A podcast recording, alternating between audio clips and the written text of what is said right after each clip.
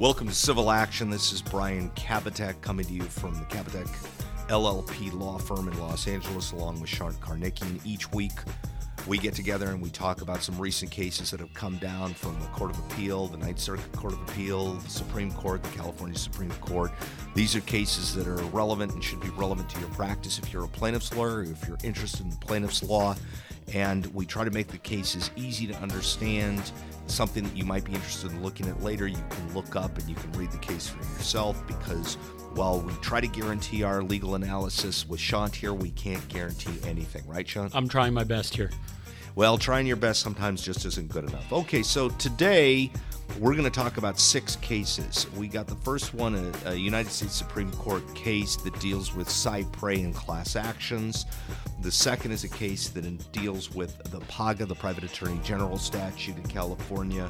Next, we're going to talk about an expert declaration in malpractice, professional negligence type cases, followed by a uh, interesting case about disqualification of lawyers in partition action, but it should pertain to disqualification issues about lawyers anywhere. Uh, and then we're going to follow that with an insurance case, and finally, we're going to talk about a incident at a fraternity um, that turned really bad and uh, what the Court of Appeal did with that. So the first case that we're going to talk about is called Frank. Tell us, tell us about the first case, Sean. All right, it's a case. What's the first case, Sean? The first case is Frank versus Gaos.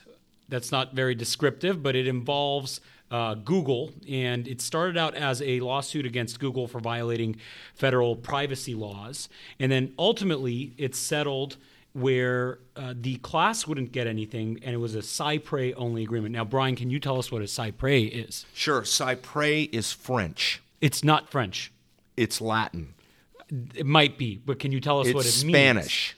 Well, we're not looking for the origin here. Or is it Armenian? Can you use it in a sentence? Sure. I cy pres the case. And what would that mean? Actually, cy pres is the process by which some portion of a case ends up going to a charitable entity or a charitable organization, which has traditionally been used in class action cases. So, what happened in this case that's interesting is that it involved a Google internet campaign.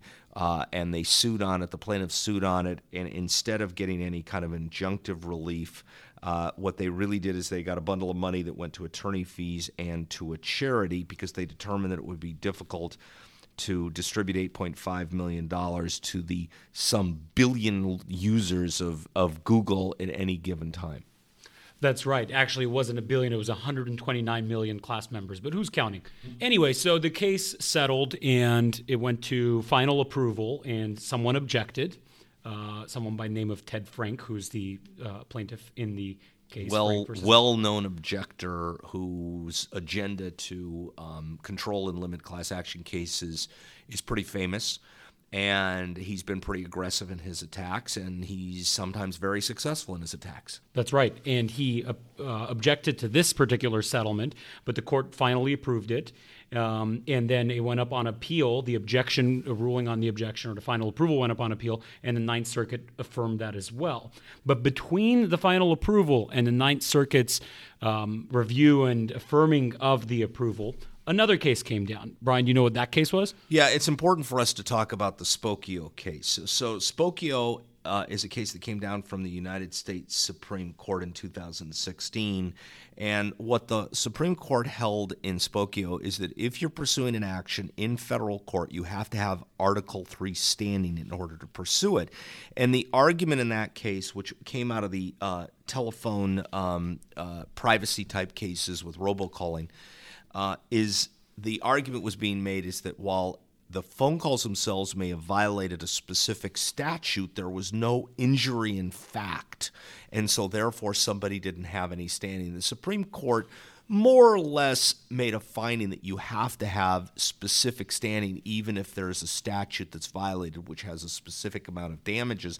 You still have to have some kind of injury in fact for there to be standing. The right? words they used was concrete and particularized injury in fact. If only you knew what those words meant, right, Sean? I don't, but that's what the paper says in front of me. That's what the Supreme Court said, and that's they're a very important body. Sometimes, but what I think is important uh, that came out of Spokeo is that effectively the court said you don't need much of an injury. So even just getting a call and taking time out of your day or having your phone ring or something like that where you're affected is enough for there to be an injury in fact, but there has to be an injury in fact for you to be able to recover.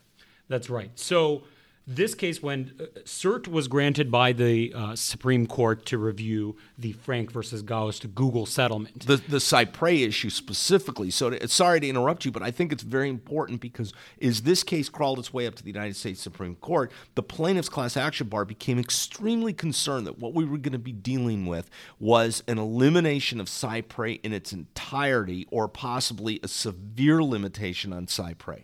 And they even had oral argument, and the issue was kind of limited to the cy pres issue. So that's what it was all about. But since Spokeo came down before the Ninth Circuit Court of Appeal got to do their analysis of that final approval, now the Supreme Court sent it back and asked for more briefing on that issue.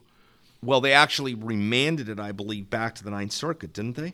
Well, for after oral argument in the Frank versus Gaos case, they said go back, brief us on the standing issue, and then they remanded. Right. right. So ultimately, what the holding in this case was a remand to the Ninth Circuit. They punted on the cy pres issue. However, um, what's really telling about the case is to read uh, Justice Thomas's dissent. It's very short. It's short enough that even Sean could read it.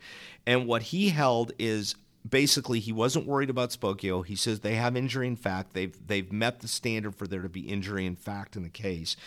And then he went to the bigger issue, which is cy pres, and he concluded that because the settlement agreement didn't provide members of the class with any recovery whatsoever, not even any injunctive relief, he uh, he said he would have found that the class settlement was not valid, not enforceable, no cy pres, goodbye.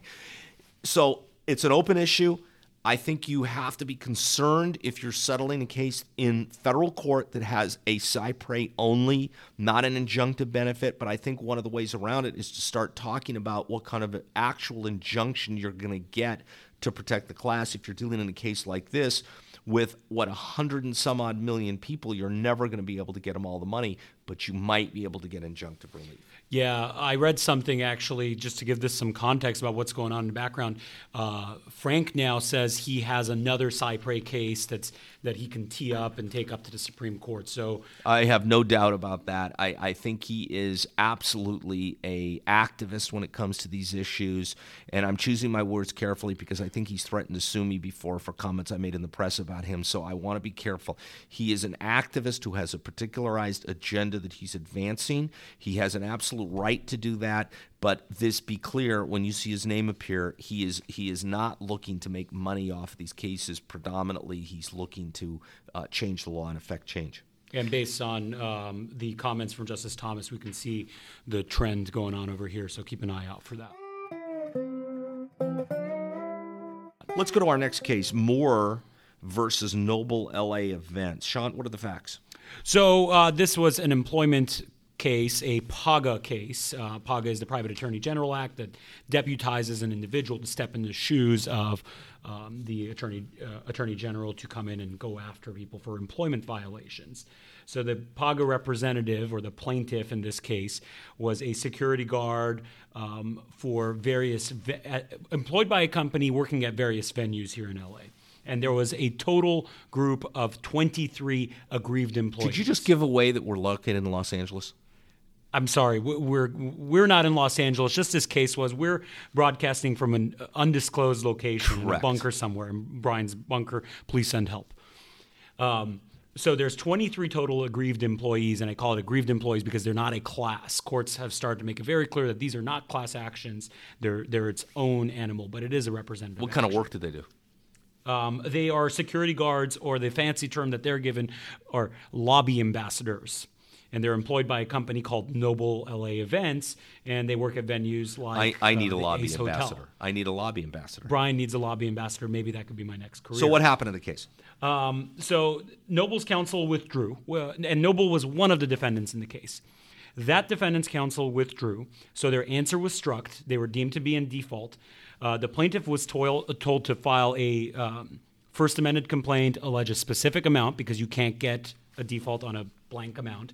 So he alleged a specific amount and he sought a default. It included, that specific amount, by the way, included $600,000 in PAGA penalties.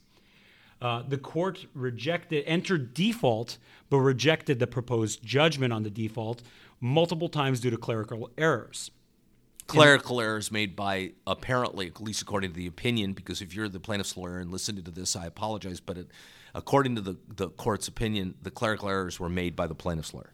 That's correct, and and as some might know, defaults require almost you know letter perfect forms filled out, and for good reason. The other side's not there to object and uh, kind of give their uh, in on on what you're doing. So uh, it was rejected a number of times, and then ultimately uh, the court rejected the proposed judgment because it didn't call for 75% of the PAGA penalties to go to the LWDA. And now, why would that be a problem, Brian? Well, because that violates the law. So, what PAGA requires, and this is, I think, the important part of the case PAGA requires 75% to go to the LWDA, Labor Workforce Development Administration. Agency, I think. Administration or agency. I think agency. And that um, 25% go to the aggrieved employees. Because what happened in this case with that 25% which actually was about $150,000 it, it, was well it, it's even worse than that. It wasn't just going to one person not not just that 25% was going to the paga representative. Uh, the last time the plaintiff submitted uh, the proposed judgment, he also submitted a brief arguing that plaintiffs should receive 100% of the PAGA penalties. Nothing to the state, nothing to the rest of the aggrieved employees. And that's definitely a problem. So ultimately, the, the uh, court denied it and um, just dismissed the case against that yeah, defendant. Through, the court threw the case out in its entirety. But here's what I think is the important portion of this case if you handle PAGA cases or you want to understand PAGA. 75% absolutely positively goes to the state of California, the LWDA, but 25% goes to the aggrieved employees. So if you've been in a position where you think that 25% goes entirely to the person bringing the PAGA action, you're wrong. They might be entitled to an incentive award. You might be able to convince the court of that, but that 25% more often than not is going to have to go to all of the aggrieved employees. Yeah, we've heard some uh, parties on the other side of some of our PAGA cases argue that that's fine. It can go all to the representative or a couple of representatives, and we don't find that that's the case. There's some law that in passing has, or cases that have in passing mentioned that that might be okay, but that's not the law. So let's go to our next case Ryan versus Real Estate of the Pacific. This is a fourth um, uh, appellate district, Division One of the uh, Court of Appeal. Um, and I suspect it's out of San Diego. In a case that comes out of San Diego, what are the facts, Sean? In, in fact, it's out of La Jolla. So uh, the Ryans lived in La Jolla, and they were trying to sell their house, and they were working with uh, real estate agents. Uh, real Estate of the Pacific is the group. They're basically another name for Sotheby's, or they're a affiliate of Sotheby's of some sort.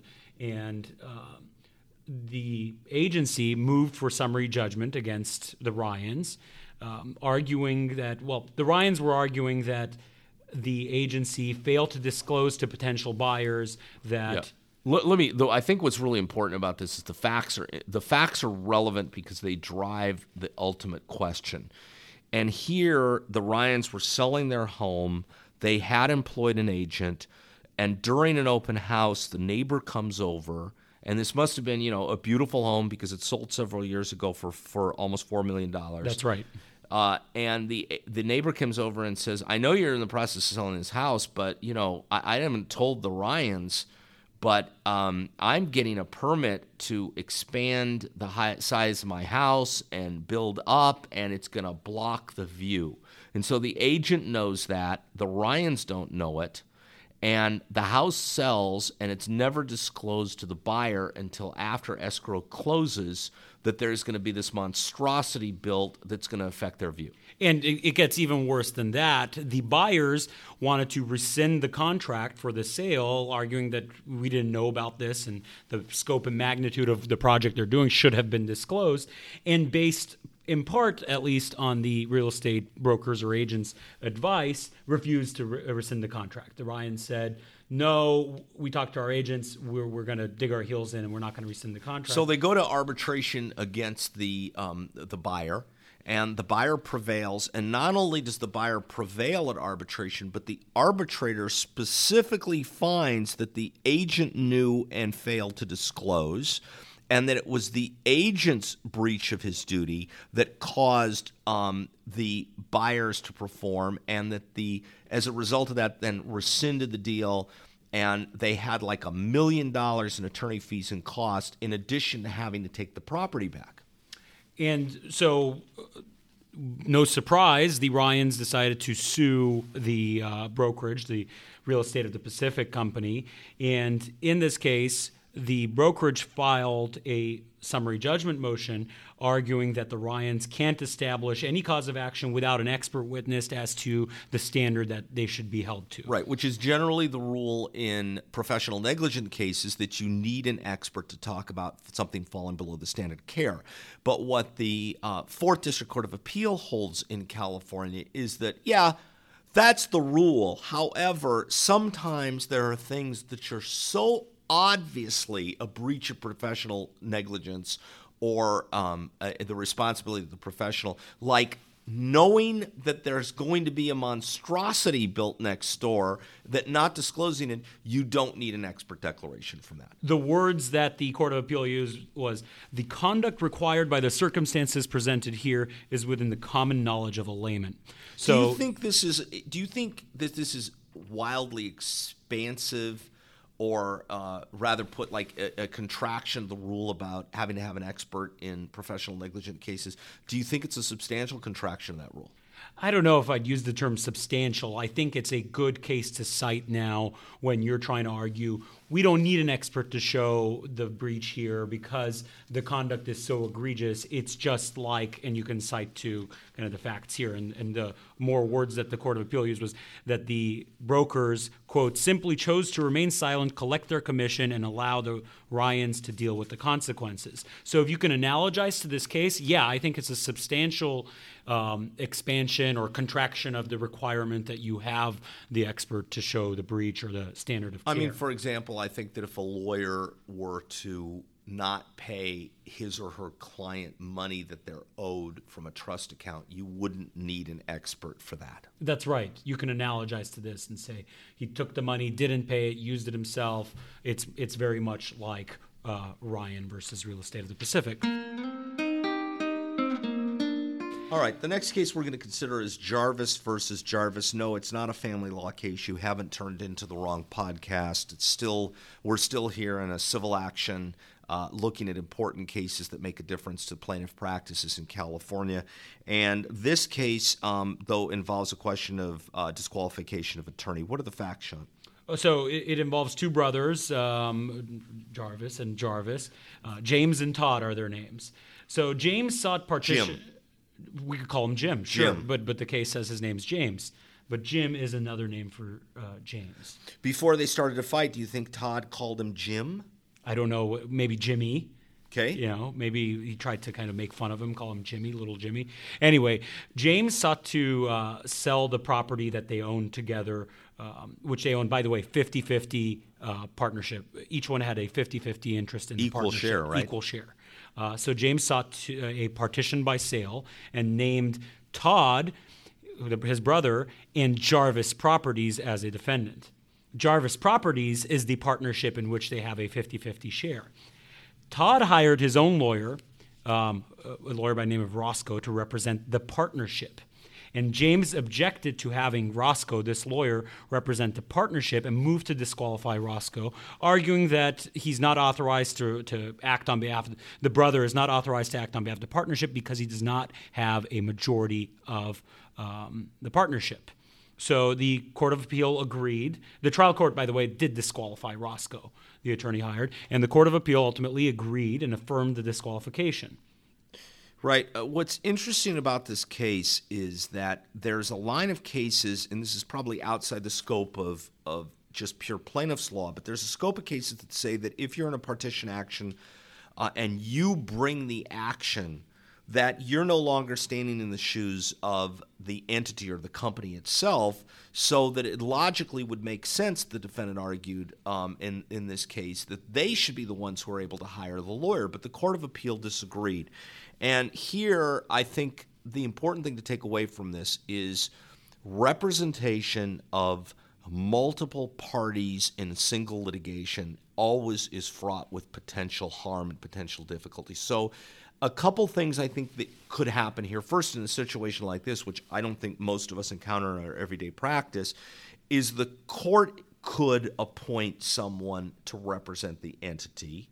Um, the court can make orders in a partition action to appoint somebody to represent. Which is entity. exactly what the Court of Appeal recommended that they remanded. one more reason why I should be on the Court of Appeal, right? I don't think that's a good idea, and I think I think it's an excellent idea. not a good idea. Please, please don't do that. Um, so that that ex- that's exactly what the Court of Appeal did recommend, though, that they send it back and suggested that the trial court explore um, resolving the deadlock by appointing a receiver or some some sort of neutral. But more importantly, and I think more applicable to our practice, is that, is that you can be in situations where you're representing multiple plaintiffs in an action or multiple parties in an action, and you get uh, conflict waivers. We all know about that. Sometimes conflicts can't be waived. And sometimes you fit into that little middle area where a conflict waiver may not be enough but um, you don't believe that it's a kind of situation which would necessarily disqualify you. And one way to deal with that would be to certainly represent one party and then go to court, or to deal with after you file the initial action the representation of multiple parties. So, for example, here they could have possibly gone to court. And the first lawyer saying, I'm representing the defendant in this partition action, and I think I can also represent the company and have the court make some kind of an interim order, not an advisory opinion, but a judicial, justiciable issue. Can you say that, Sean? Justiciable. Very issue. good. Wow. Very good. Um, justiciable issue because of the representation. And then the worst case that you would have under that situation is the court would say, no, you can't represent both, but you're not going to be disqualified from representing who you're currently representing. And therefore, you're at least preserving your ability to be involved as a lawyer in the case. In this case, what was the name of the lawyer that represented the defendant? Roscoe. Roscoe's out, done, fini, gone, and can't be involved in this case at all. Next, we're going to talk about uh, Deere and Company versus Allstate, and Brian's going to talk about this because he fancies himself an insurance guru. Well, thank you, Sean. And uh, again, we cover on civil action insurance cases as well because I think they do pertain to and drive every single one of our cases in some capacity or another.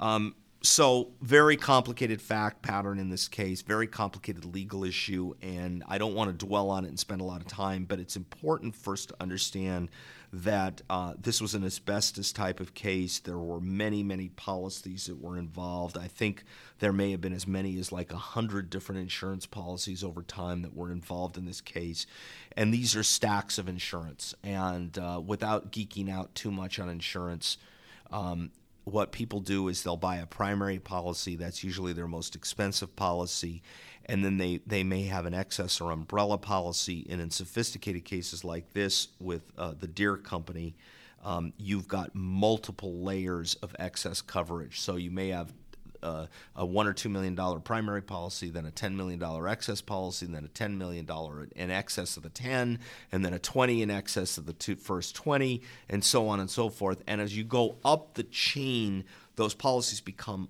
less expensive because the exposure becomes less likely, and they also generally follow form. And in this case, we dealt with a self insured retention, um, which is not exactly a deductible. I mean, the, What does that mean? well, a self insured retention doesn't just mean that you pay a deductible based upon the amount of loss or the amount of claim at the end of the day, but it also can mean um, that you have to pay for the first, say, $200,000 of attorney fees, costs, and expenses in the litigation. And until that $200,000 is met, the carrier doesn't have any obligation to pay anything, even attorney fees. So it's kind of like a deductible. Yeah, it's kind of, and the court even went on in this case to comment that in some cases it's a distinction without a difference. So, um, what happened ultimately here is that the self insured retention or the SIR had not been entirely met, and the excess carriers were making two key arguments. The first argument they were making was there was no obligation to pay for defense costs when the underlying case was dismissed without payment.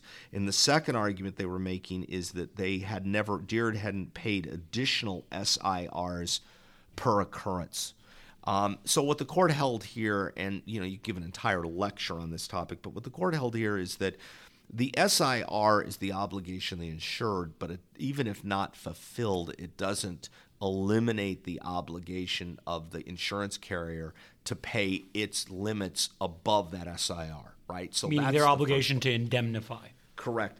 And the more important ruling here possibly is the the argument that was made that the carrier doesn't have to pay for defense costs uh, when the underlying cases were dismissed without payment to a claimant of any kind.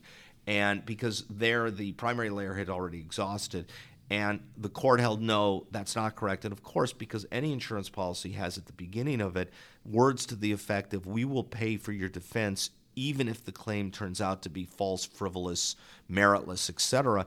And that's when you need your insurance the most is when you're being sued by somebody for a claim that's not meritorious. Uh, so, so, so they should cover even if even if the case got thrown out and nothing happened, there was nothing there. And what the carriers in this case were trying to do is stick the um, the in policy holder with 100% of the defense costs because the case was dismissed. That I think would have reached an absurd result. And because you're dealing with excess and, and surplus uh, type cav- coverage, um, that was the novel argument that they were trying to make. Okay, so that's our little um, venture into insurance law for the day. Let's go to our last case Barenborg versus the Sigma Alpha Epsilon fraternity. Were you in a fraternity, Sean? No, I wasn't. Okay, that's good. No fraternity would have you. Was this one your fraternity, Brian? This was most certainly not my fraternity. But this was, in fact, all kidding aside, this was at USC, correct? Correct, correct. And it did not involve men who were on the women's soccer team. This case involved the Sigma Alpha Epsilon or the SAE fraternity at USC. Um, and they had shockingly a Thursday night party. Shockingly. Um, and I, I don't do to, too many of those now anymore. Thursday night parties. Never. They've never done no, them. In fact, no. I think this was the first one in the history of any fraternity at USC or right, any right. fraternity anywhere. Uh, and what happened at the at the party was unfortunate, though. There was a incident with the plaintiff um, where she either was pushed or fell off of a stage and um, presumably suffered some very serious injuries. Um, and what the argument in this case was was that the national fraternity, the parent fraternity of SAE, had liability because the parties specifically violated their bylaws, which they did have a bylaw that said you're not allowed to have parties, um, you're not allowed to serve alcohol to people who are underage, and the plaintiff in this case was 19. Uh, you're not supposed to have your parties on Thursday night, um, all of which I can say with some absolute certainty the, the fraternities at USC violate on a regular basis. In fact, if it's Thursday and school's in session, there's probably a party. Absolutely, yeah. So what the court held here, though, was and, and, that was a national bylaw, right? That applied to all their chapters. Correct, and they had um, certain rules and regulations, uh, risk management policies that were binding on every level of every chapter and every member of every fraternity. Ultimately, this fraternity had problems. It had been um, suspended. It had had other problems in the past, and the court held that nevertheless the National Fraternity, which is a nonprofit corporation operating out of a different location with 200 chapters and at the time at least 13,500 undergraduate members of their fraternity, had no liability or no exposure.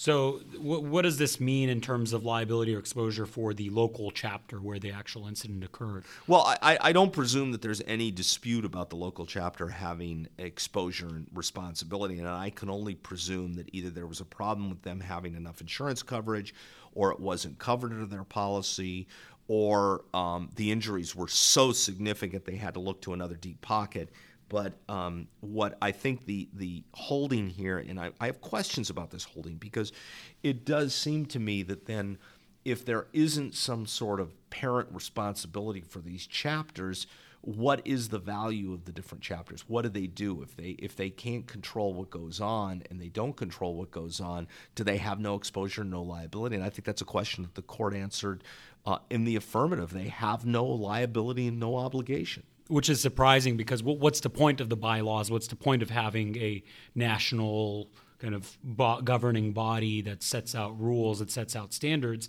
if you're not going to make sure that those standards are being adhered by?